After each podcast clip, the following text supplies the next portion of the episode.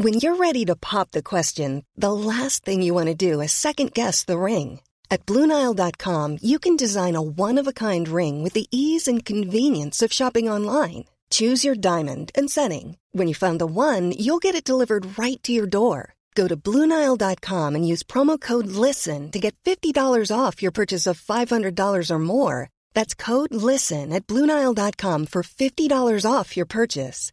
Bluenile.com code LISTEN.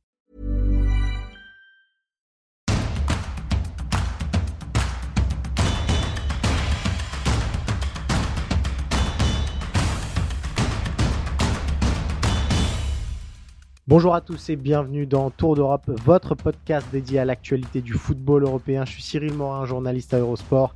Et ce lundi, on débutera par Arsenal, toujours plus proche du titre. On ira voir Philippe Auclair qui nous parlera notamment du recrutement fructueux des Gunners.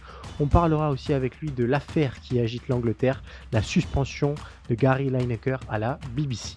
On enchaînera ensuite avec Will Steele, l'entraîneur venu nulle part qui continue de faire sa loi en Ligue 1 invaincu dans notre championnat.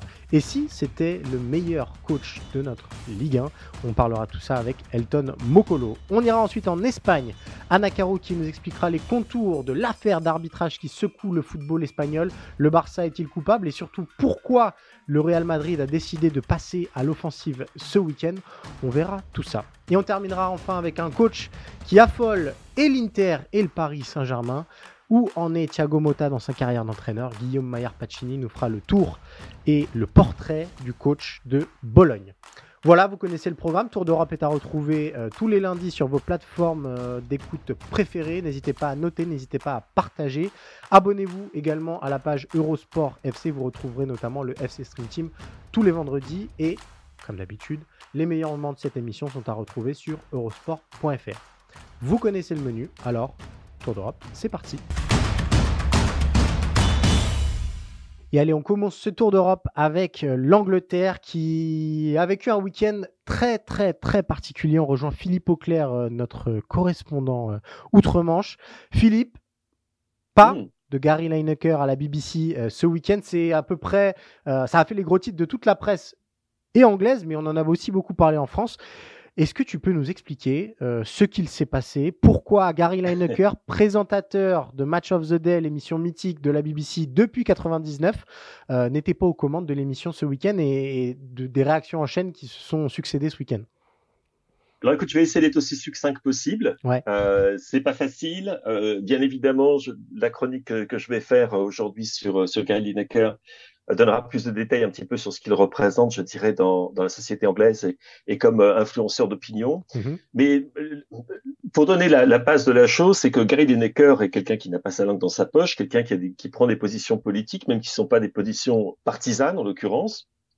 Il s'était déjà exprimé sur le Brexit, par exemple, mm-hmm. dont il n'est certainement pas un partisan. Et là, suite à la publication d'un projet de loi euh, sur l'immigration qui a été présenté par le Premier ministre Rishi Sunak et la ministre de l'Intérieur Suella Braverman, euh, il a fait connaître son dégoût par, par rapport aux propositions de euh, cette proposition de loi en utilisant des termes extrêmement forts, puisqu'il a dit que ce, le langage dans lequel euh, ce, projet de loi a été rédigé et également les commentaires qui ont été faits euh, évoquaient le type de langage que l'on entendait en Allemagne dans les années 1930, euh, en substance. Hein. Euh, et donc, bien évidemment, ça a fait pas mal de remous. Non que Gary Lineker soit au passage la seule personnalité, que ce soit d'ailleurs au passage de gauche ou, ou, du centre, voire même du centre droit, qui ait cette opinion sur ce projet de loi. Euh, mais évidemment, euh, même s'il s'est exprimé comme citoyen sur son compte Twitter, même s'il n'est pas salarié de la BBC, il demeure euh, l'un des présentateurs phares du, du service public. Match of the Day, tu l'as dit, c'est une institution, c'est la grand-messe du samedi soir, 10h30.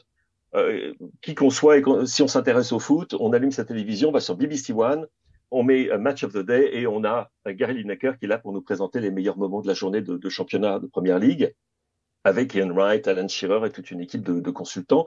C'est une émission fantastique. Hein. De toute façon, c'est une espèce de, c'est un composant très important dans la culture, euh, non seulement footballistique, mais la culture, la culture euh, anglaise tout, tout, Populaire, tout, simplement. Ouais, absolument, ouais. Et donc, euh, il a été mis à pied par la BBC. Après avoir publié ce tweet. Euh, et la BBC, d'ailleurs, au passage, a commis l'erreur euh, impardonnable de dire que c'est, il s'était mis en retrait, alors qu'en fait, il s'est pas mis en retrait. C'est un ordre qui venait d'en haut. On l'a simplement retiré de la présentation. Ça a créé un, euh, un, effet de domino. Ian Wright, euh, qui lui non plus n'a pas sa langue dans sa poche, euh, a immédiatement dit qu'il ne participerait pas à l'émission si Gary Lineker ne la présentait pas. Alan Shearer, ce qui a surpris plus, peut-être, parce que Alan Shearer est quelqu'un dont les positions politiques sont plutôt conservatrices, on va dire ça comme ça. Mais Alan Shearer a dit également non, pas question que je fasse quoi que ce soit. Tous les autres ont suivi, tous les autres analystes euh, et, et, consultants ont suivi. Euh, en plus de cela, les commentateurs ouais. de la BBC ont décidé de ne pas euh, commenter les matchs tant que Gary Lineker ne serait pas rétabli dans ses fonctions.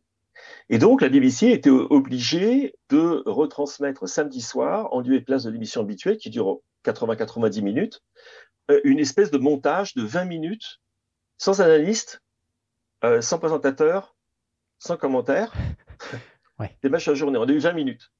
Et ça a été pareil, euh, et, et, et, Match of the Day 2, donc la deuxième émission euh, du, du week-end, a également été, comment dire, impacté de la même façon. Donc il y a une espèce de, en ce moment de, euh, on se regarde, je dirais pas en chien de faïence, mais il y a, il y a deux camps. Ouais. Il y a un camp dans lequel il y a la BBC et les personnes qui ont pris cette décision, et puis dans l'autre camp, il y a tout le monde. Je dis bien tout le monde, unanimité. Et quand on voit d'ailleurs la tiédeur avec laquelle le Premier ministre Rishi Sunak a, a défendu, entre guillemets, euh, la BBC et est intervenu dans ce débat, euh, il est évident que la BBC va devoir revenir sur sa décision, réintégrer Gary Lineker, mais revoir complètement sa, sa politique pour ce qui est de la liberté d'expression de, son personnel, mais également de travailleurs indépendants comme Gary Lineker. Parce qui ne sont pas salariés. C'est quelque et, chose et qui... d'historique, c'est oui. ça. Il y a une sacro-sainte oui. neutralité euh, qui voilà. est presque inscrite euh, dans la loi de la BBC, j'ai envie de dire. Euh, qui est inscrite, oui. Ok, d'accord. Interdiction de prendre parti euh, de manière publique euh, sur des, des, choses politiques. Alors, tu l'as dit, ça concerne surtout les journalistes et notamment leur compte Twitter. Un petit peu moins les ouais. consultants jusqu'à cette, cette, affaire Lineker. Donc, pour toi, on va aussi rappeler, si je dis pas de bêtises, que certains membres éminents de la BBC aujourd'hui ont été liés par le passé euh, à certains membres du gouvernement anglais, si je dis pas de bêtises. Absolument. Voilà. Non, non. Donc, euh, selon toi, euh, va, la BBC va devoir réintégrer euh, Gary Lineker? Je vois pas d'autre solution vu euh, l'opinion publique. Et encore une fois, c'est une opinion publique qui est quasiment unanime et qui dit okay. tout simplement, mais pour, pourquoi est-ce qu'on empêcherait quelqu'un qui est une personne comme une autre, c'est ouais. un citoyen? Oui, c'est vrai, il a une influence énorme. Il a, il a, il est suivi par je ne sais plus combien, c'est plus de 2 millions de personnes sur Twitter.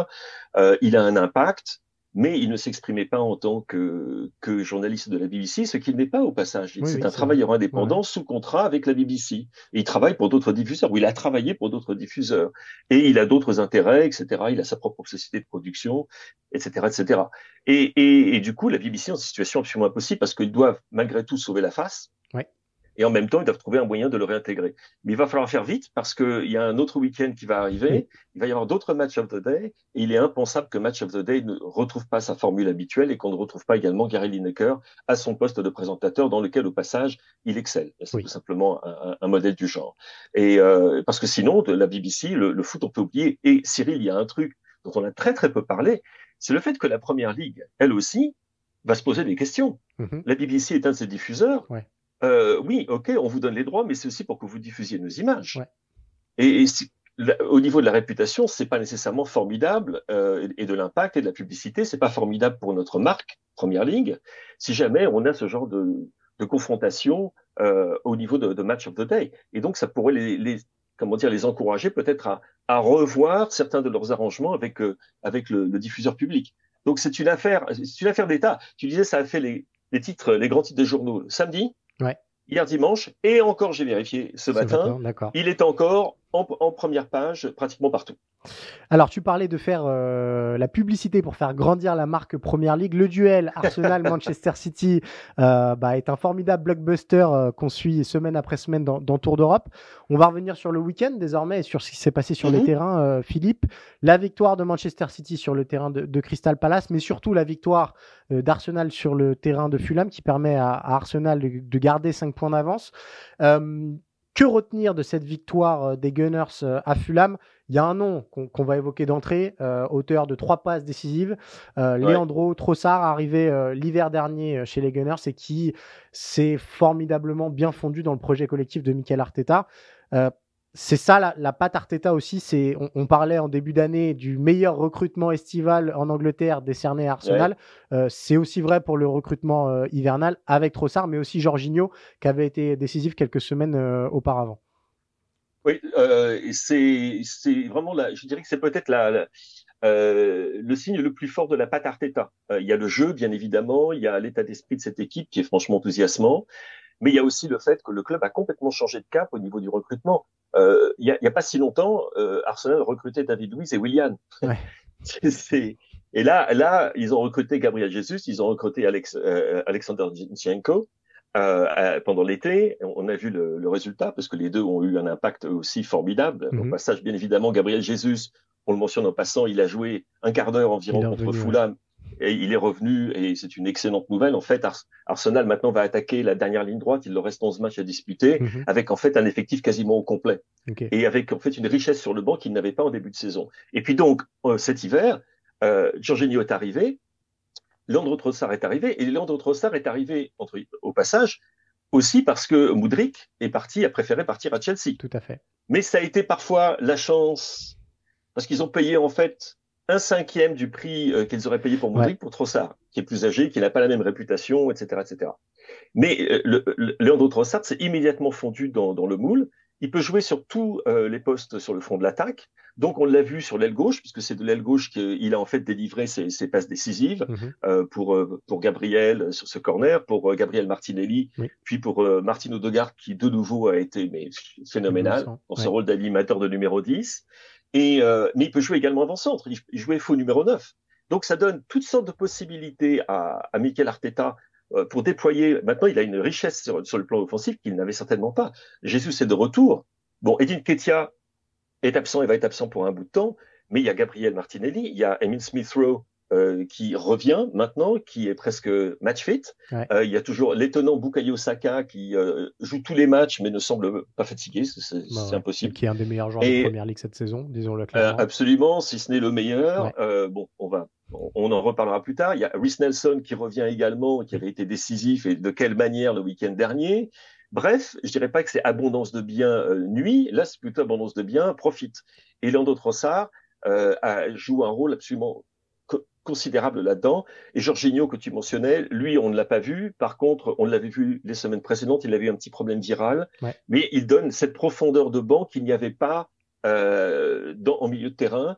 Euh, où euh, Mikel Arteta a été un petit peu obligé de jouer Thomas Partey et Granit Xhaka à tous les matchs. Là, il peut au moins faire tourner un petit peu. Euh, c'est pas encore fantastique. Ils ont besoin de se renforcer dans ce secteur, comme ils ont besoin de, de se renforcer en, en, défense centrale. Mais euh, ça, ça augure extrêmement bien pour euh, ce qui est du reste de la saison. Et, et, pour ce qui est de la performance, franchement, Cyril, par moments, c'était, tu te levais, tu faisais comme comme les Bleus à Twickenham. Pour les Bleus à Twickenham, tu applaudissais tellement c'était beau. Euh, c'était absolument magnifique. Et face à une équipe de Fulham qui, au passage, fait une saison exceptionnelle, hein, il faut le souligner. Et c'est pas parce que Fulham a été médiocre que Arsenal a remporté trois points, a marqué trois buts en première période, euh, c'est aussi parce qu'Arsenal a su imposer un rythme et a une telle confiance dans le jeu et, une telle imagination. Euh, c'est dans, dans, dans, la création des, des, phases offensives et en plus de ça, ils sont solides derrière. Donc euh, c'est bien parti pour eux, mais tu as raison, tout à fait raison de souligner l'importance de, de, du rôle de Mikel Arteta et de ce qu'a fait Arsenal dans, sur ces deux marchés. Euh, voilà, c'est ce que, c'est ce que, parce que tu évoquais les cas de, de, David Luiz et de William. Arsenal a été souvent moqué aussi parfois pour surpayer des joueurs. Euh, et je me souviens que même l'été dernier, au moment où ils mettent, je crois que c'est plus de 60 millions pour, pour Ben White, vu de France, on se disait, mais qu'est-ce qu'ils font Même pour Aaron Ramsdale qui avait été payé très cher. Bon, bah voilà, on, a ravalé notre log deux ans après, mais qu'est-ce qui, qu'est-ce qui explique cette, ce, ce, changement de paradigme sur le, le marché des transferts et ces réussites récentes d'Arsenal? Est-ce que c'est là aussi Michael Arteta qui a, qui a pris conscience de l'importance aujourd'hui euh, bah, d'un secteur euh, scouting et en tout cas performance beaucoup plus développé et qui euh, bah, limite les, prises de risque ou en tout cas limite les erreurs autant que possible. Ben, je crois que la meilleure façon de voir ça et de dire que tu as raison, c'est de regarder aussi qui est parti. Ouais. C'est-à-dire que la patte Arteta, le recrutement, c'est aussi les joueurs dont tu, dont tu te débarrasses. Ouais. ils ont dit adieu à Mesut Özil dans les circonstances que l'on sait. Mm. Ils se sont séparés de, Pierre-Emerick Aubameyang au bon moment. Mm.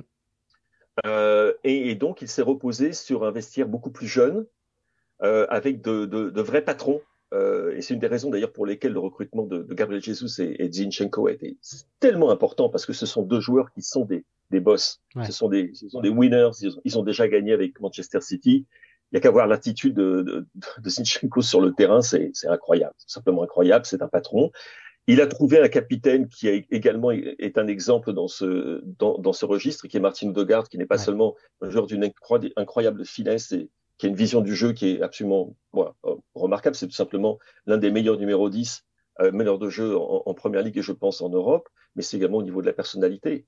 Et donc, le, recrutement a été fait de manière très, très intelligente. En plus de ça, on a, on a également baissé le, comment dire, le niveau de, des, des, investissements. Quand tu la somme de ce qu'ils ont payé pour euh, Jesus, Zinchenko, euh, Jorginho euh, et Trossard, en fait, c'est le prix, c'est moins que le prix d'achat de, de, de Moudric pour, pour Chelsea, je pense. Euh, donc, c'est dire que, enfin, c'est moins ou c'est à peu près la même chose. c'est autant dire qu'on a également, on a revu ça. Un autre élément qui est important pour, pour Arsenal, c'est le fait qu'ils se sont séparés de la personne qui était responsable, le directeur sportif, ouais. euh, qui était Raoul Sandei, l'ancien de Barcelone, qui est parti, celui qui avait fait venir Nicolas Pepe, entre autres. Et euh, d'ailleurs, tu auras vu le nombre de joueurs d'Arsenal qui sont en prêt en ce moment. Oui, oui, euh, bah on en parlera aussi dans les semaines qui viennent euh, sur, sur Eurosport.fr, mais évidemment, le... et la Ligue 1 est bien placée pour le savoir.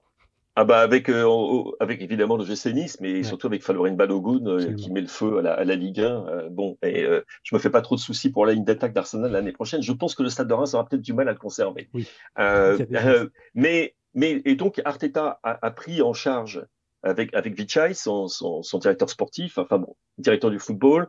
Ils ont pris en charge le recrutement. Ils l'ont fait de manière complètement différente. Ils ont bien évidemment une équipe de scouts, une équipe de recruteurs qui est en place, mais tout d'un coup ils se sont ils ont recentré leur politique euh, pour trouver des joueurs qui, au niveau du, du profil mental, euh, du profil de l'âge, euh, du profil de l'expérience, du profil du talent et tout ça, et sont différents de ceux vers lesquels ils se, sur lesquels ils se concentraient auparavant. Donc c'est, il y a un focus très clair sur le type de joueur que Mikel Arteta entend avoir. Il joue un petit peu un rôle de manager à l'anglaise à l'ancienne dans le choix des joueurs, c'est-à-dire qu'il fait partie intégrante du processus de recrutement et, de détermination de qui est nécessaire et de qui vers qui il faut se tourner. En plus de ça, comme l'exemple de Leandro Trossard l'a montré, c'est un recrutement qui est pas fait, euh, qui est fait avec euh, beaucoup de réflexion euh, avant de choisir. À savoir qu'il y a toujours un plan B, voire un plan C. Ouais. C'est-à-dire que Moudric, c'était le plan A, et ça se comprend, même si on ne le voit pas du tout avec, avec Chelsea. Ensuite, tu as un plan B. Le plan B, c'était trop ça. Il y avait son plan C qui était en place euh, également. De, la même façon, c'était pareil pour Jorginho, qui était un joueur bon, que Carteta admirait depuis un bon bout de temps, qu'il avait déjà essayé, essayé de faire venir à, Arsenal. Mais bon, euh, c'est une, une, le club a été, a été refondu. C'est pas seulement au niveau de, de l'équipe, c'est pas seulement au niveau du jeu, c'est également au niveau de sa structure de recrutement et au niveau de sa politique à long terme. C'est un, l'une des raisons de son succès, euh, c'est le fait précisément que c'est un club qui fonctionne à long terme. Plus jeune manager de première ligue, euh, effectif le plus jeune de première ligue, on peut continuer comme ça longtemps, mais c'est grosso modo monter en puissance, monter en puissance. Voilà. Dernière petite question sur, euh, sur le sujet euh, Arsenal, Philippe, avant de se tourner vers la Ligue 1. je voulais t'interroger sur une stat qui a beaucoup circulé la semaine passée en France, puisque c'était la première fois depuis 1986, je crois, que dans le 11 d'Arsenal, il n'y avait aucun joueur qui avait officié sous les ordres d'Arsène Wenger. La question qui, qui me vient, c'est il reste quoi maintenant? C'est quoi l'héritage Wenger en 2023 à Arsenal? Euh, c'est Granit Xhaka. Ouais. Pas l'oublier, qui n'était pas là sur là. Euh, Rob Holding. Et l'héritage Wenger, c'est aussi le fait que des joueurs comme Edin Ketia, Rhys Nelson et Bukayo Saka sont des joueurs auxquels Arsène Wenger a donné leur première chance. Ouais. Donc il y a, y a, quand même une certaine continuité, en ce sens que euh, la politique de formation des jeunes d'Arsenal, dont on attendait qu'elle porte ses fruits, les apporter de façon absolument magnifique. Et là, maintenant, on voit ça. Emile Smith Rowe, que j'oubliais, euh, faisait déjà partie, en l'occurrence, du, du setup, du, système qui avait été mis en place par, par, du vivier qui avait été mis en place par Arsène Wenger avec euh, Liam Brady, Per Mertesacker et les autres personnes euh, qui sont impliquées dans, euh, dans la gestion des, des, équipes de jeunes. Donc, de ce côté-là, c'est toujours, c'est toujours ça. Mais la différence, c'est que on a vécu cette longue période de transition euh, qui était euh, bon indispensable en même temps inévitable, totalement logique. Hein. Euh, Unai Emery, il a vraiment été là, il a été le, il a porté les bidons dans le col, quoi. C'est ça. Et il, qui est un excellent entraîneur, et il a, il a en quelque sorte, il a commencé le processus, mm-hmm. mais ce processus, c'est vraiment à Mikel Arteta qu'on le doit. Et là, il faut quand même reconnaître aux propriétaires d'Arsenal le fait d'avoir montré beaucoup de sagesse euh, dans la façon dont ils se sont comportés. C'est-à-dire qu'ils ont compris que, en effet, venir derrière Arsène Wenger, c'était très, très, très compliqué, qu'il y avait des choses qu'il fallait remettre en question, d'autres choses, par contre, sur lesquelles on fallait continuer de s'appuyer, à savoir l'académie, le centre de formation. Et quand ça a été très mal pour Michael Arteta, euh, puisque ça a été très mal malgré la, la FA Cup qu'il avait remportée dans dès sa première saison, euh, au lieu de dire bon ben on va peut-être regarder ailleurs, trouver un, un, manager plus expérimenté, ils se sont dit non pas du tout, c'est lui qui a la bonne idée. Et en fait, la proposition de prolongation de contrat de Michael Arteta a été faite par euh, Josh Kroenke euh, à, euh, à l'entraîneur après la série de trois défaites qui avait en fait coûté une place en Ligue des Champions à Arsenal. Et ils ont eu le, le culot et le courage, la vision aussi, de, de dire non, non, non, le problème, c'est pas lui. Le problème, c'est qu'il a besoin de, de, plus de joueurs, il a besoin de ce type de joueurs. On va les trouver pour lui et on va construire quelque chose. Donc c'est euh, c'est un, je dirais que c'est presque un conte moral, c'est une fable morale parce que ça, c'est la récompense d'un travail sur la durée et euh, sur la durée qui comprend l'héritage Arsène Wenger, il n'est pas parti, il est, bien sûr, je dirais l'arsenal moderne, l'ADN, de la même façon que je te dirais que l'héritage de, Herbert Chapman, qui pourtant était là avant la Seconde Guerre mondiale, euh, il n'est pas mort non plus. Il a toujours sa, sa statue à l'entrée de l'Emirates. C'est en fait beaucoup des valeurs qui étaient celles de Chapman dans les années 30, qui étaient aussi celles de Wenger dans les années 1990 et 2000 et 2010, sont aussi les valeurs de Mikel Arteta dans les années 2020. Et ben voilà pour cette page euh, Arsenal. Merci beaucoup euh, Philippe. On parlait d'entraîneurs jeunes. On va être servi puisqu'on va parler de la Ligue 1 et de Will Steele, l'attraction de notre championnat.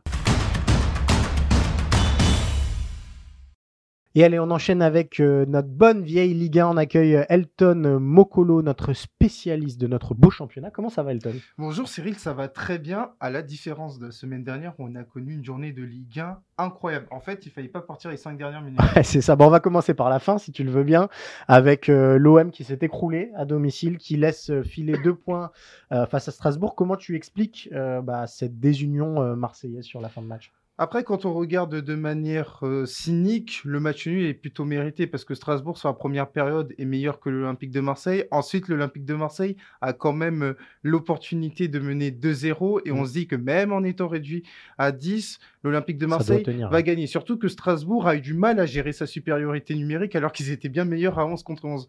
Malheureusement, à partir du moment où l'Olympique de Marseille prend euh, le, but, le, bah, le, premier but d'Aoulou, et eh ben, il s'est passé ce qui s'est passé au match aller où déjà l'Olympique de Marseille avait un avantage conséquent face à Strasbourg. Et là, ils sont encore euh, retombés dans leur travers. Et il y a eu ce match nul avec un but extraordinaire d'Aoulou. Si tu veux, Cyril, il y en a eu des buts au Vélodrome, des buts extraordinaires.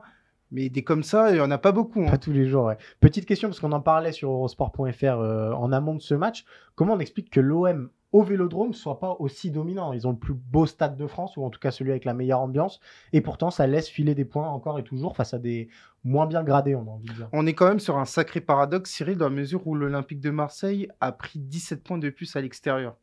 Ce qui est quand même très conséquent parce qu'on se dit que l'Olympique de Marseille au Vélodrome va pouvoir capitaliser là-dessus c'est pas forcément l'enseignement de la Ligue 1 2022-2023 en ce qui concerne l'Olympique de Marseille. Après, il y a des faits euh, conjoncturels. Bon, là, il y avait un calendrier qui était un peu plus euh, serré avec euh, Monaco. Tu as eu bien évidemment la réception du PSG, ce qui peut faire que tu as perdu des points. Mais à côté de ça, on voit que l'Olympique de Marseille est beaucoup plus à l'aise à l'extérieur au moment de déployer son jeu qu'à domicile ou pour des raisons diverses. Parce que là, hier, on est quand même sur un scénario de match complètement improbable à partir du moment où tu es réduit à 10 et que tu mènes 2-0. Mais malgré ça, tu prendre deux buts euh, en trois minutes. Donc, euh, ouais, il y a beaucoup de raisons, mais euh, l'Olympique de Marseille, c'est l'enseignement, est beaucoup plus à l'aise à l'extérieur qu'à domicile. Le leader s'est aussi imposé à l'extérieur ce week-end, la victoire du Paris Saint-Germain à Brest. ce but de Kylian Mbappé au bout du bout du, temps réglementaire. Cette petite polémique aussi, est-ce que Mbappé aurait dû finir le match Pas forcément convaincu? Moi j'ai une question pour toi, est-ce qu'il y a le risque de voir un PSG désuni euh, après ce qui s'est passé euh, la semaine passée, cette élimination en, Ligue des Champions. Est-ce qu'on a vu ce genre de, signaux à Brest ce week-end selon toi? Ah, Pour moi, Cyril, ce sera toute la question. Alors déjà, c'est une victoire qui est quand même méritée pour le PSG, même si encore une fois la qualité de jeu n'est pas en adéquation avec un effectif qui doit faire euh, bien mieux, mais c'est une victoire qui pour moi paraissait anodine samedi soir, mais qui est décisive à partir du moment où l'Olympique de Marseille fait un mauvais résultat, parce que ça te permet d'avoir 10 points, c'est quand même 4 matchs en ta faveur pour le PSG. Ce n'est pas à négliger à cette période de la saison.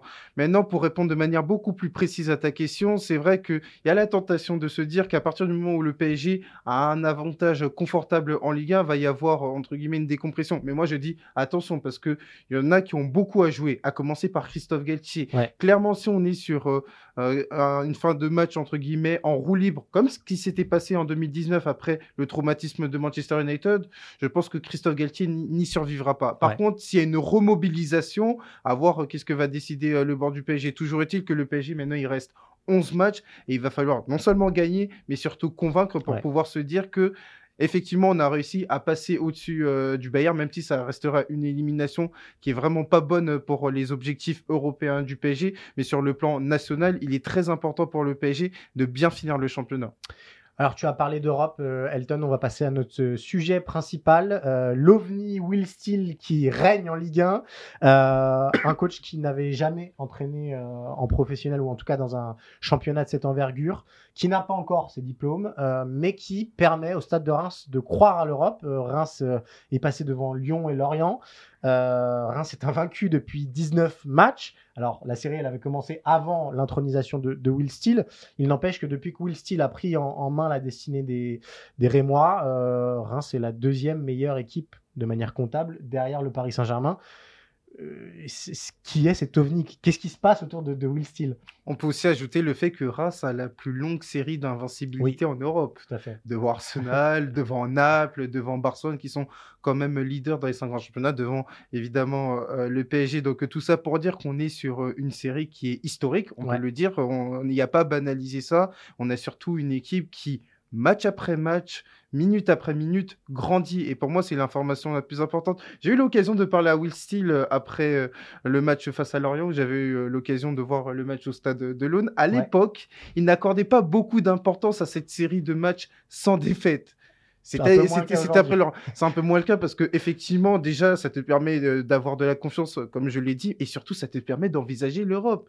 Je veux dire Reims quand il se sépare d'Oscar Garcia, on n'est pas à ces considérations là. Pas du tout. Aujourd'hui Reims c'est une équipe qui est capable de faire des résultats face aux équipes du top 5. PSG match nul, Monaco victoire et c'est une victoire avec du caractère et de la personnalité. Personnalité parce qu'en première période, ils confisquent le ballon à l'AS Monaco et en seconde période, ils font preuve de caractère pour gérer, défendre un résultat face à Monaco qui allait chercher ce match nul. Alors bien évidemment, il y a eu de la réussite parce qu'il y a quand même des poteaux, Vanderson, Ben Yedder évidemment. Mais à côté de ça, ils font un peu de réussite pour pouvoir glaner ces points qui sont très importants. On est sur une série qui est vraiment incroyable du côté de Reims.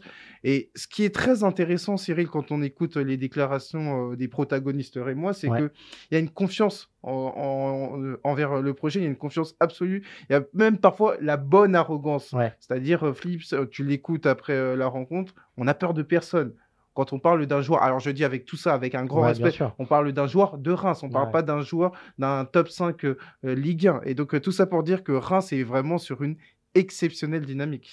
Euh, euh, la question qu'on a envie de se poser et qui nous brûle les lèvres, euh, est-ce que Will Steele, ce serait pas finalement le meilleur coach de Ligue 1 cette saison? Quand on voit ce qu'il a insufflé à ce groupe, très jeune, c'est une des équipes les plus jeunes du top 5 européen, et la façon dont le groupe répond, avec une certaine proximité aussi avec son entraîneur, on a l'impression d'un entraîneur qui a compris à la fois les codes pour manager ce genre de groupe, mais aussi qui tactiquement a fait grandir son équipe.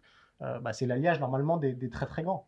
Bah, pour le coup, je vais citer un entraîneur qui a été à la fête la semaine dernière, c'est Nagelsmann. Nagelsmann qui est un féru de tactique, qui t'explique que un entraîneur c'est 80% de relations humaines et 20% de tactique. Et moi, j'ai vraiment l'impression que c'est le cas quand on parle de Will Steele, parce que quand je parlais de confiance, c'est surtout voilà dans cette capacité à faire passer son message. Et on a vraiment des joueurs qui sont convaincant, mais surtout convaincu du bien fondé de ce que veut Wissy. Donc c'est surtout dans cette capacité à communiquer avec ses joueurs à leur faire comprendre qu'ils sont sur la bonne voie. Après, c'est vrai qu'il y a la proximité avec l'âge, vu que Wissy est quand même un très jeune entraîneur. Il faut savoir qu'Abdelhamid est, est, quand même plus vieux que lui. Maintenant, sur le plan tactique, on voit là, on a une équipe qui, à chaque semaine, chaque match, est vraiment convaincante tactiquement. Pour moi, je vais te donner un exemple concret, l'apport d'un dans, un, dans, un, rôle de meneur de jeu, alors que habituellement il est dans un double pivot. Ça t'a permis notamment d'avoir ce rapport de force en ta faveur parce que tu avais un pressing qui était beaucoup plus qualitatif dans le quadverse. Donc aussi bien dans sa capacité à délivrer des messages, mais aussi tactiquement à imprégner son équipe de concepts qui te permettent justement d'être au-dessus de ton adversaire. Will Seal, pour répondre à ta question, et non seulement l'entraîneur euh, de deuxième partie de cette saison en Ligue 1, mais il postule pour être l'entraîneur de l'année en Ligue 1. C'est-à-dire que c'est quand même pas quelque chose d'anodin quand on parle euh, de Reims. Après, il y aura de la concurrence par rapport à Igor Tudor, par rapport à Franquet s'il termine sur le podium avec Lens. Mais Wissil, pour moi, est dans la liste des quatre entraîneurs pour euh, les trophées UNFP. Il y a quelque chose aussi d'incroyable avec Will Steele, c'est son histoire qui est un petit peu un conte de fées. Voilà, alors on va pas revenir en détail sur sa passion pour Football Manager qui est suffisamment euh, euh, rabâché euh, semaine après semaine, mais il n'empêche que son parcours prouve que quand on fait confiance à ce genre de personnalité, parfois, ça peut donner ce genre de miracle-là. Tu, le vois aller jusqu'où en fait? Parce que évidemment bon on a énormément de respect pour Reims et on aimerait bien les voir européens pour voir comment ce projet peut grandir il n'empêche que il est anglais, donc fatalement en première ligue on parle beaucoup beaucoup de lui. Est-ce qu'il est amené à être un jour parmi les coachs qui disputent la Ligue des Champions notamment ah oui, c'est un entraîneur qui a pour moi non seulement un présent, mais également un futur euh, dans les cinq grands championnats. Après, c'est vrai que le football est éphémère et que aussi, s'il connaît un mauvais début de championnat, la saison prochaine, s'il reste à Reims, bien évidemment, et eh ben, ça peut très vite tourner euh, dans l'autre sens. Mais maintenant, par rapport à ses aspirations, par rapport à ce qu'il montre euh, avec Reims, pour moi, la première ligue est un passage qui peut être quasi obligé. Si tu veux, je peux même te donner un exemple de club qui peut épouser ses dessins en tant qu'entraîneur. C'est un club comme Brighton qui est connu justement pour euh, offrir sa chance à des entraîneurs qui sont innovateurs dans un sens. C'était le cas avec euh, Graham Potter qui est depuis parti à Chelsea. C'est également le cas avec euh, De Zerbi qui faisait un travail de qualité à Sassuolo et qui est passé à Brighton. Et Brighton se comporte très bien du côté de la première ligue. Moi, je peux imaginer que, alors j'espère pas pour Reims, hein, je n'espère vraiment pas pour Reims si les supporters rémois auront l'occasion de nous écouter. Et pour l'après de Zerbi, Will Steele est un entraîneur indiqué pour, pour prendre la suite. Donc pour moi, c'est un entraîneur qui est taillé pour la première Ligue sur le long terme, parce que moi j'ai quand même envie qu'il reste le plus longtemps euh, dans, dans, la Ligue 1 et surtout avec Reims, parce que aujourd'hui j'ai le sentiment, c'est vraiment ma conviction que Reims n'a pas de plafond. Ouais. Aujourd'hui, l'Europe est quelque chose de très envisageable quand tu regardes la dynamique de Rennes, quand tu regardes la dynamique de Lille, quand tu regardes la dynamique de Nice, qui aura en plus la conférence Ligue à gérer. Ouais. petit mot aussi, peut-être, parce qu'on parle beaucoup de, de Will Steele, on ne veut pas personnaliser le débat, même si c'est évidemment la grande star euh, ces dernières semaines du côté de Reims. Mais on est aussi sur un club qui, année après année, travaille très bien. Aller chercher Balogun euh, en prêt l'été dernier, fallait le faire. Euh, et c'est presque un des meilleurs joueurs de Ligue 1 aussi cette saison. comment on explique que cette continuité rémoise aussi? C'est de l'intelligence dans le recrutement, c'est un projet qui, qui voit loin qui s'appuie sur des leaders comme Abdelhamid? Oui, j'ai eu l'occasion bah, d'en parler avec notamment avec euh, la direction sportive de Reims euh, euh, lors de la rencontre face à Lorient. Il y a vraiment une qualité de scouting sur la post-formation. Je vais te donner des exemples concrets. Matoussiwa, Matoussiwa qui était vraiment un joueur intéressant du côté des Pays-Bas. D'ailleurs, il est surnommé Clarence Sidorf euh, pour, euh, pour euh, la petite anecdote. Donc, tout ça pour dire qu'à l'Ajax, il était quand même un joueur qui était référencé dans les catégories jeunes. Donc, Reims s'en est souvenu au moment de recruter. Même chose pour Diouf. Et enfin, Balogun, qui est la tête de gondole de ce mercato. Tout ça pour dire qu'il y a une importance qui est accordée, notamment à la qualité de la post-formation, en se disant que Reims peut être une étape très importante pour faire grandir des joueurs. Et aussi la formation, parce qu'on a vu un joueur comme Keita voilà, qui prend de plus en plus de galons dans cette équipe-là tu as un alliage donc mercato national, mercato international, un peu football manager pour aller euh, dans le sens de ce que tu disais avec Style, qui permet à Reims d'être une équipe qui est vraiment attractive à partir du moment où justement on est capable de voir loin, on est capable d'avoir des idées qui sont plutôt pour moi innovantes à l'échelle de la Ligue 1 et qui te permettent d'être compétitif et qui te permettent d'avoir des joueurs de qualité et qui te permettent surtout de remplir le stade. Parce que là, c'est quelque chose de très intéressant. On a un cercle vertueux où à partir du moment où tu as les résultats, tu as les joueurs, tu la qualité de jeu, et ben les supporters euh, viennent en grand nombre. Et ben voilà, on suivra l'évolution évidemment du stade de Reims de, Will Steele d'ici la fin de saison. Merci beaucoup euh, Elton. et on va s'envoler désormais pour l'Espagne. Nous voici donc euh, en Espagne. On accueille Anna Caro, notre spécialiste Liga. Comment ça va, Anna ça va très bien et toi? Ça va, écoute, alors on, vient te voir parce qu'on a besoin de tes lumières. Euh, ça fait plusieurs semaines que dans l'actualité euh, de la Liga, on voit passer cette affaire d'arbitrage qui concerne le, FC Barcelone. On aimerait bien que tu nous expliques un petit peu de manière euh, précise et résumée ce qui est reproché au FC Barcelone dans cette fameuse affaire Negreira. Alors, euh, alors ça date de, du mois précédent, du mois de février, euh, où des documents sont sortis dans la presse espagnole euh, montrant que le Barça avait payé l'ancien vice-président du comité d'arbitrage espagnol à hauteur de environ 7 millions d'euros et sans de raison apparente. Alors de son côté, le Barça lui dit que c'est parce qu'il voulait des rapports sur les arbitres, euh, donc pour savoir bah, quelles étaient les tendances, euh, s'il sifflait plus les mains, euh, etc. des choses propres à chaque arbitre. Qui sont faites dans d'autres clubs professionnels aussi. Qui sont faits, qui sont faites dans de très nombreux clubs. Hein. et sur des rapports de jeunes joueurs aussi. Donc voilà, c'est la défense du Barça. De son côté, le fisc espagnol, lui, du coup, a ouvert une enquête, donc une enquête qui remonte déjà à mai 2022. Euh, ce qu'il faut savoir, c'est que ce point de départ de l'enquête, elle est sur deux choses. Il euh, y a le fait que bah, le Negreira, du coup Enrique de Negreira, qui est la fameuse personne inculpée, euh, n'avait pas déclaré correctement l'argent reçu auprès du fisc espagnol. Donc il y avait une enquête de la part du fisc. Et en fait, il y avait, c'est un peu le prolongement de l'enquête qu'il y avait vis-à-vis de l'ancien président Josep Maria Bartomeu. Euh, parce que lui, il est accusé aussi d'avoir euh, payé une société euh, pour nuire au club, etc. Et donc, il y avait une enquête qui avait été ouverte dans ce cadre-là. Et dans le cadre de cette enquête, il y a des documents qui ont été fournis par le club. et ces documents, dedans, il y a cette fameuse preuve de paiement de Negreira. Il y a aussi dans ces documents, ce qui est ressorti, euh, une sorte de chantage de la part de l'ancien numéro 2 de l'arbitrage espagnol, qui, puisqu'en fait, les paiements ont eu lieu de 2001 à 2018. Mm. Sauf qu'en 2018, le Barça arrête parce que, euh, enfin, on ne sait pas pourquoi, mais ça correspond au moment où il y a une restructuration du comité d'arbitrage espagnol et donc euh, Enriquez Negreira ne fait plus partie de ce comité euh, d'arbitrage. Euh, et à ce moment-là, on a une forme de chantage de la part de Negreira qui dit au club euh, si vous ne continuez pas à me payer, bah je balance tout. sauf qu'il n'a jamais rien balancé, sans doute parce que, bon voilà, on ne sait pas. Est-ce qu'il n'y avait pas grand-chose à se reprocher? Est-ce que lui-même savait qu'il risquait d'être. dans de, dans de mauvais draps à cause de ça? voilà. Et donc, il y a une, le comment cette semaine, il y a une la semaine passée, je veux dire, il y a une enquête qui a été ouverte de la part du parquet parce que ils estiment qu'ils ont suffisamment de suspicions pour ouvrir une enquête. Donc euh, c'est le Barça qui est inculpé dans cette dans cette affaire, mise en examen, ce serait à peu près l'équivalent en France. Euh, et donc euh, Sandro Rossel et Bartomeu qui sont eux visés aussi, mais pas seulement pour corruption, mais aussi comment faux en écriture commerciale et administration déloyale dans la mesure où il n'y avait pas de justification de ces paiements auprès des socios et que c'est eux officiellement qui dirigent le club.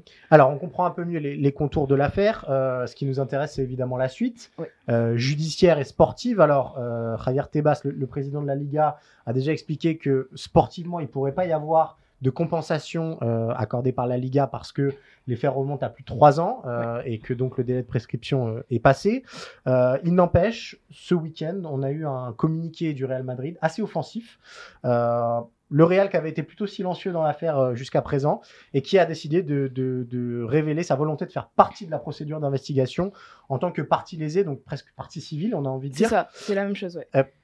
Qu'est-ce que ça veut dire? Alors, ce, matin, évidemment, euh, dans la presse espagnole, on s'en donne à cœur joie. Il y a les Catalans qui crient au scandale, les Madrilènes qui bah, voilà, légitiment la position madrilène. Cette prise de position-là, euh, qu'est-ce que ça signifie pour cette affaire et pour le football espagnol? Mais ce qui est étonnant, c'est que tous les clubs, au moment où l'affaire est sortie en février, euh, se sont positionnés, ont évidemment demandé à ce qu'il y ait des actions, à ce que eux-mêmes se constituent partie civile si jamais il y avait une ouverture d'enquête, euh, ce qui est donc le cas. donc on sait que Séville notamment a été s'est très vite positionné et ça a ouvert la voie aux autres. on avait quand même l'absence de Valence d'abord, qui a fini par rejoindre et du Real Madrid. Jusque-là, le Real Madrid ne s'était pas du tout exprimé sur euh, l'affaire, euh, ce qui était un peu étrange, hein, on va dire, du côté de, de l'Espagne. en plus d'un éventuel... Très, euh, Oui, très très clairement. Parce que les sanctions du, du Barça, même s'il y a peu de risques qu'au pénal, ils soient sanctionnés, et donc sanctionnés derrière sportivement, et que ça risque davantage quand même d'être le, que ce soit donc non seulement Negreira qui, qui, paye parce que lui, pour le coup, il a beaucoup de, documents euh, contre lui et euh, donc Rosel et Bartomeu, puisqu'en fait euh, les autres directions donc sont aussi accusées, sauf que le délit de corruption commerciale n'a été créé qu'en 2010 en Espagne, donc évidemment, ils peuvent pas remonter les faits avant. Euh, donc le Real Madrid, hier, publie un communiqué pour dire qu'il va se constituer partie civile si jamais euh, bah, ils ont l'opportunité. Euh, il faut savoir que c'est un peu un petit choc du côté du Barça, surtout du côté de la direction Barcelone, de barcelonaise en fait, parce que les liens entre le Real et le Barça sont vraiment très très bons du côté des, des dirigeants, notamment à cause de ou grâce à la Super League, euh, voilà, à ce, à ce projet-là, et aussi du fait qu'ils sont en bataille entre guillemets avec le président de la ligue, euh, Javier Tebas, parce que euh, il impose un fair play financier qui leur convient pas trop, etc. Il y a une histoire de CVC aussi, donc voilà, tout ça avait fait qu'ils étaient contre, donc ils s'étaient un peu alliés, et en fait, il y a eu une surprise du côté du Barça. On a appris après derrière par la presse que Pérez avait appelé la, la, Porta pour lui dire bon bah voilà, on va publier un, un communiqué. du côté du Barça, on pense que euh, le communiqué, il est surtout pour les supporters, surtout pour satisfaire un peu les supporters madrilènes. C'est un petit communiqué minimaliste. Exactement, euh, exactement, parce que euh, ben, parce que les supporters madrilènes n'étaient pas très contents qu'évidemment, à un moment où le Barça était à portée de tir, on ne, on, fasse on ne fasse rien contre lui. Euh, bon, alors après, à voir quelles sont les suites qui seront données à l'affaire, parce que si effectivement le Real euh, amène des témoignages, etc., euh, alors que pour l'instant, hein, il faut savoir qu'il n'y a aucune preuve pour le coup pour le pour l'instant contre le FC Barcelone. Donc c'est il y a des suspicions, mais il n'y a pas de preuves. Donc bah, comme d'habitude, le doute profite à l'accusé. Donc pour l'instant, le Barça n'a n'a pas, de problème, en tout cas, exactement. ce sera plus les, les, les, dirigeants qui auront des problèmes, je pense. Mais donc, euh, donc le, Real, c'est un peu mal perçu dans, le, dans ce cadre d'actuelle collaboration, en fait, on va dire, entre, les, entre les deux dirigeants, même si à terme, ça ne devrait pas vraiment remettre en cause les, leurs, leurs relations.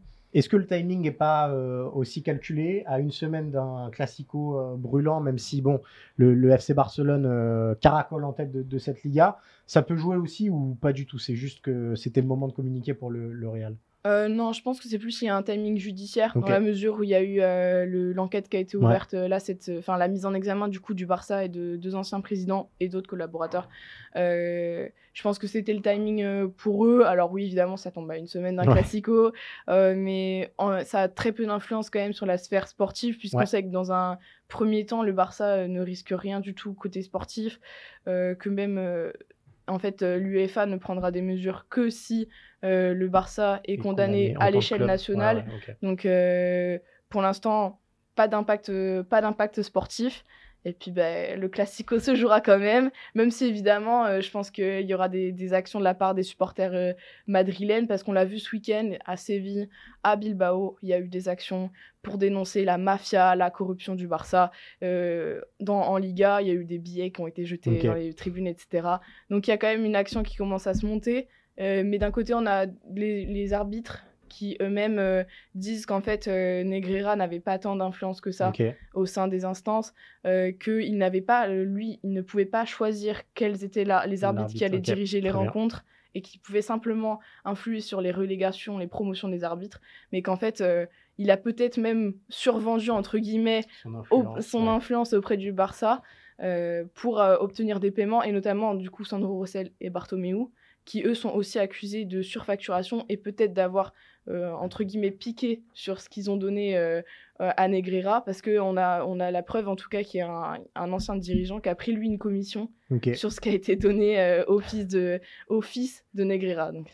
Et ben voilà pour les détails assez technique, mais finalement euh, assez accablant pour l'ancienne direction euh, barcelonaise de l'affaire d'arbitrage qui secoue le football espagnol. On parlera terrain évidemment la semaine prochaine dans Tour d'Europe, puisqu'on débriefera ensemble le, Classico qui se déroule au Camp Nou. Et c'est pas plus mal vu l'ambiance que tu viens de nous décrire. Merci beaucoup Anna, et nous on s'envole pour l'Italie. Et allez, on atterrit en Italie. Euh, la Dolce Vita nous attend avec euh, Guillaume Maillard Pacini. Euh, comment ça va, Guillaume? Ça fait longtemps qu'on t'a pas eu dans Tour d'Europe, donc déjà, bienvenue de nouveau. tu es toujours parmi les nôtres, sache-le. J'aimerais bien que tu nous parles d'un cas qui fait beaucoup, beaucoup, beaucoup, beaucoup, beaucoup parler en Italie. C'est Paul Pogba, encore absent ce week-end avec la Juventus Turin. Alors écoute, il faut rappeler déjà que jeudi contre, euh, contre Fribourg, il était absent euh, pour un retard à la mise au vert du mercredi. Donc euh, ça, c'est la version officielle de, de ce qui s'est passé jeudi. Donc il n'a pas été convoqué, il n'était même pas sur le banc, alors qu'il aurait pu jouer quand même parce qu'il revenait de blessure. Mm-hmm. Et hier, du coup, face à la Sampdoria, il s'est reblessé, cette fois à l'adducteur. Il n'y a pas eu de, de communiqué ou de diagnostic, mais en tout cas, ce matin, ce lundi matin, c'est dans la presse italienne, dans la Gazzetta, on parle quasiment d'un mois d'absence. Oh là là, le cauchemar. Euh, oh. Ouais, il faut rappeler que Pogba a déjà raté 34 matchs sur 37 cette saison. Euh, c'est pour l'instant une faillite totale. Mm. Euh, on a déjà parlé en Tour d'Europe, hein, mais, mais c'est vrai que les, les, semaines avancent. On retrouve des, des bribes de Pogba. De Pogba. Il était rentré contre la Roma, il est rentré dans le derby, c'était à chaque fois 15-20 minutes. Et à chaque fois, on se dit, bon, cette fois, c'est fini. Et même nous, sur Eurosport, malheureusement pour moi, je l'ai dit souvent, et c'est vrai que Pogba est dans un tunnel dans lequel il ne se sort pas. Alors, il n'y a pas de diagnostic encore, mais si vraiment euh, les, le un mois venait à se confirmer, ça, ça poserait quand même des grandes questions sur son avenir. Euh, on en parle aujourd'hui et c'est vrai que tu peux pas aujourd'hui te permettre euh, d'avoir un joueur qui a le plus grand salaire du club et qui rate quasiment une saison entière. Euh, la Juve a investi sur lui. On le rappelle, hein, 8 millions d'euros euh, de, de, salaire plus, plus de bonus, c'est énorme pour un qui se reconstruit. Donc, c'est vraiment une saison cauchemardesque pour, pour Pogba. Et, et, on est quasiment, voilà, on est le 13 mars aujourd'hui et, et Pogba depuis euh, depuis le mois d'août a joué euh, deux, deux, matchs, deux morceaux de match. C'est quelque chose d'assez lunaire. Et, et c'est vrai que la à on commence sérieusement vraiment à s'impatienter, à s'impatienter pardon, et à s'agacer du du cas Pogba qui, qui ne s'arrange pas. Alors, on vient de voir, tu nous parlais d'avenir, euh, on vient de voir pour parler d'un coach qui en a de l'avenir, a priori. Euh, c'est Thiago Motta, euh, le coach de Bologne, bah, qui est toujours dans les petits papiers du Paris Saint-Germain, parce que c'est un ancien joueur du PSG, parce que Nasser El Khelaifi l'aime toujours beaucoup, mais qui est aussi dans les petits papiers de l'Inter, parce qu'on sait que Simone Inzaghi est dans une situation délicate ces dernières semaines du côté de, de San Siro ma première question. Alors, euh, Bologne est 9 de Serie A. Euh, il a été élu entraîneur du mois de mars en Serie A, si je ne dis pas de bêtises. Euh, c'est si fort que ça, Thiago Motta, comme, comme coach? Alors écoute, c'est un, coach qui a un profil très intéressant parce que quand même, mine de rien, il commence à avoir une petite expérience. Il faut rappeler qu'avant Bologne, il a été à, à Spezia et, et ça s'est pas très bien passé dans le sens où à l'époque, il y a eu beaucoup de problèmes avec ses dirigeants, le président n'en voulait plus, mais lui avait gagné un match à Naples, il s'était sauvé une extrémiste. Donc vraiment, il y avait, c'était vraiment un, club qui était fractionné en deux, avec Tregomota contre son président, donc c'était pas très bien passé, mais c'est en tout cas un entraîneur qui a une cote qui grimpe en Italie, qui, comme tu l'as dit, est un protégé, un protégé de Nasser, tu le sais depuis qu'il était joueur. Mais même il a été euh, entraîneur du PSG U19. Oui, euh, bien sûr. Comme ça. Ouais, bien sûr, bien sûr. Et, euh, et cette saison, il est arrivé à Bologne en cours de route. Et vraiment, au-delà d'avoir des résultats, il propose un jeu qui est très séduisant. C'est toujours un, jeu qui, qui, penche un peu vers l'avant, mais qui est toujours quand même rationnel. Il y, a, il y a toujours un équilibre. Et tu sais, Cyril, euh, pour revenir un peu à l'actualité, en ce moment, tu sais, Marco Arnautovic, qui est quand même le leader de Bologne, euh, le leader technique, le leader même moral. Et ben, en ce moment, il n'était pas en grande forme, il revient un peu de blessure. Et ben, Thiago Motta euh, l'a mis sur le banc ces derniers temps. Il est resté sur le banc ce week-end contre la Lazio pour te dire aussi que, que Thiago Motta a un caractère, c'est-à-dire qu'il n'hésite pas à prendre des décisions fortes avec des joueurs forts. Alors, ça peut peut-être intéresser le PSG, mais en tout cas, lui, alors, certes, c'est évidemment, c'est à Bologne, c'est à une échelle plus faible, mais en tout cas, Arnautovic, qui était le meilleur joueur de Bologne pour l'instant, qui a connu un moment de moins bien, aujourd'hui, il n'est plus titulaire à Bologne parce que Thiago Motta l'a dit après, après le match, a dit, moi, je veux des joueurs qui travaillent et j'ai trouvé une, une, un, schéma de jeu sans lui. Donc, pour l'instant, tu vois, il n'hésite pas à, à, mettre sur le banc son meilleur joueur. Donc, euh, c'est vraiment un entraîneur qui a, voilà, il une ressemble au joueur qu'il était finalement, euh, parfois Exactement. et parfois euh, très dur sur l'homme. Et, et, tu sais, bah, bon, alors, nous, on est que journalistes sur sport, mais pour te dire, l'entraîneur du, du Torino, pardon, Juric, qui, qui a très très bon coach et qui connaît très bien Sagomota, qui l'a eu comme, comme joueur, a dit c'est quelqu'un qui est déjà joueur, avec une mentalité incroyable. C'était un joueur pur. C'était une personne incroyable. Et il a dit, ça ne m'étonne pas du tout. Il a dit lundi soir, euh, après le temps du taureau face à Bologne, il a dit, ça ne m'étonne pas du tout euh, qu'il fasse cette carrière-là en tant qu'entraîneur. Donc, euh, même ceux qui l'ont coaché ont toujours vu en lui euh, un futur entraîneur. Et c'est vrai que, que ce qu'il fait à Bologne, ce qu'il a fait à Spedia, c'est vraiment très prometteur. Alors, on va pas, on va pas tout de suite s'emballer parce que c'est pour l'instant un niveau assez raisonnable. Mais en tout cas, il a vraiment une cote et un profil bah, qui séduit le PSG forcément parce que voilà, on sait la situation qui, qui existe aujourd'hui avec Christophe Galtier et qui séduit l'Inter parce que comme tu l'as dit, euh, bah, l'Inter va contre Porto, euh, le match retour de, huitième de finale. Si élimination et si l'Inter surtout qui n'est pas du tout régulier cette saison ne qualifie pas dans, les, dans le top 4 et du coup on est champion la saison prochaine, clairement Tagomota est dans la shortlist pour, pour le remplacer. Euh, qu'est-ce qui se dit sur sa construction de, carrière peut-être en Italie? Je, crois avoir vu passer quelques déclats de son, agent euh, où il explique grosso modo il ne pense pas au Paris Saint-Germain, il n'est concentré sur Bologne, etc. Est-ce qu'il est à Bologne pour du long terme, pour un projet de deux ou trois ans pour grandir en même temps que le projet? Euh, Ou est-ce qu'à l'inverse, il a déjà très envie de se tester à l'échelon supérieur? Alors écoute, Sagomota, c'est quelqu'un qui a quand même la tête sur les épaules, donc après, si demain le PSG venait toquer à sa porte, je suis pas certain qu'il parvienne à refuser parce que refuser le PSG, comme a pu le dire Galtier, c'est très compliqué. Après, lui, récemment, il en a parlé après la victoire face à l'Inter. Donc, tu vois, il a gagné quand même des gros matchs cette saison aussi. Mhm. Euh, il a gagné face à l'Inter et il avait dit, bah, moi, je suis très bien à Bologne parce que le club est soudé, parce que je peux travailler sereinement, parce que les dirigeants me soutiennent et que vraiment, euh, bah, déjà, Bologne, il faut le dire, Cyril veut le prolonger. Euh, donc euh, ça, c'est quand même un, élément important pour le, le, futur proche de Mota. Lui, il se sent très bien à Bologne et il aimerait bien s'inclure dans le projet, on va dire à moyen terme, peut-être pas à long terme, à moyen terme, parce que il a la sensation d'avoir un effectif qui lui convient et la sensation de pouvoir être écouté sur le mercato. Et ça, pour lui, c'est important. Et il fait aussi qu'il est au tout début de, de, sa carrière de coach. Par contre, si demain, évidemment, le PSG venait à appeler Bologne ou venait à appeler Gomota ou son agent euh, euh, Canovi pour lui dire, bah, écoutez, le PSG est, très intéressé par son profil pour la saison prochaine. J'ai du mal à imaginer Mota le, voir refuser une offre parisienne, surtout que lui, on le sait, est toujours très attaché au PSG. Il y a des contacts assez fréquents, évidemment, avec Nasser et son agent euh, l'avait dit récemment. Donc, euh, c'est pour moi une offre qui est très compliquée à refuser. Mais par contre, ce qui est certain, c'est qu'aujourd'hui, Thiago Motta est bien installé à Bologne. Il y a une cote qui grappe en Italie, mais pas seulement, hein, parce qu'en Europe aussi, c'est un entraîneur qui plaît beaucoup et parce que c'est un entraîneur vraiment en profil très moderne. C'est un profil, tu sais, un peu à la Gasperini, c'est un peu cette école-là, euh, vraiment qui prône des, des idées de jeu neuves, euh, qui sait tenir son groupe, et ça, on le sait au PSG. Euh, c'est parfois ce qui manque. Lui, vraiment, c'est quelqu'un qui connaît aussi le vestiaire parisien, mais de rien, donc il pourrait aussi bien, bien le gérer à sa manière. Donc vraiment, pour moi, Siagomota, ça pourrait vraiment coller avec un peu le profil du club qui est le PSG. Après, malheureusement, tu sais, on, l'a vu avec Galtier, on l'a vu avec Tourelle, on l'a vu avec Emery, on l'a vu avec tout le monde. Tous les entraîneurs qui passent à Paris, c'est toujours un peu complexe à un moment. Mais Thiago Motta, en tout cas, vraiment, aujourd'hui, intéresse Paris. Après, est-ce qu'il arrivera Ça, on, en reparlera plus tard dans le Tour d'Europe, évidemment. Dernière petite question. Euh, moi, quand tu me dis Thiago Motta, je pense au 4-3-3 de Laurent Blanc. Euh, en termes de schéma tactique, on est sur euh, ce, schéma-là qu'il utilise ou il y a beaucoup plus de variations? Non, écoute, ça peut varier du 4-2-3 au 4-3-3. C'est un entraîneur quand même qui est assez malade, qui a des idées quand même hein, bien bien définies, comme je te l'ai dit, qui, qui, aime vraiment le, le jeu moderne. Euh, pour le la faire un peu un, peu grossière, c'est c'est pas Allegri, tu vois. Voilà, c'est un entraîneur un peu nouvelle génération. Euh, en tout cas, oui, c'est un entraîneur qui est assez malade, mais par contre, voilà, qui a ce système à 4 derrière, qui peut varier un peu devant, comme je te l'ai dit. Tu vois, Arnautovic était absent, il s'est adapté et du coup, Arnautovic ne rentre plus pour l'instant dans dans, dans, voilà, dans le dans le 11 titulaire de Bologne. Donc euh, c'est un entraîneur vraiment qui s'est adapté aussi au matériel qu'il a. Lui, il a des idées. Après, il s'adapte aussi voilà, à l'équipe et au profit des joueurs qu'il a. Et ça, pour moi, c'est quelque chose d'important aujourd'hui dans le football moderne. Nous, quand, quand l'entraîneur tu sais, n'est pas borné, comme parfois on peut le voir avec ses idées, et, mais qu'il aussi, parvient parfois à, s'adapter à son effectif. Et ça, Mota, vraiment, on est capable. Donc, euh, euh, c'est un entraîneur voilà, qui, qui a ses idées, mais qui peut il peut s'adapter évidemment à, l'effectif qu'il a et qu'il aura dans le futur.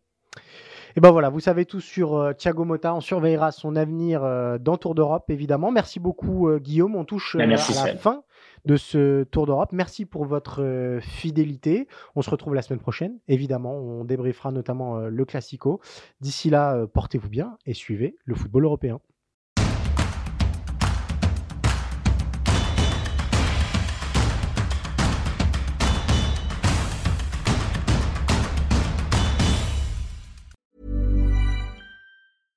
Ever Googled your own name? Prepare for a shock because your personal info, including addresses and phone numbers, is out there, especially with the recent hacks at some big phone and healthcare companies. But here's where Aura steps in. Aura scans the dark web for your sensitive information and sends real time alerts. Aura also actively requests that your information be removed from data broker sites, putting you back in control. Aura provides you with a complete online safety toolkit credit and transaction monitoring a secure password manager, a privacy enhancing VPN, and more. Try Aura risk-free with a 14-day trial at aura.com slash safety. That's A-U-R-A dot com slash safety. Rest easy with Aura. Visit A-U-R-A dot com slash safety today.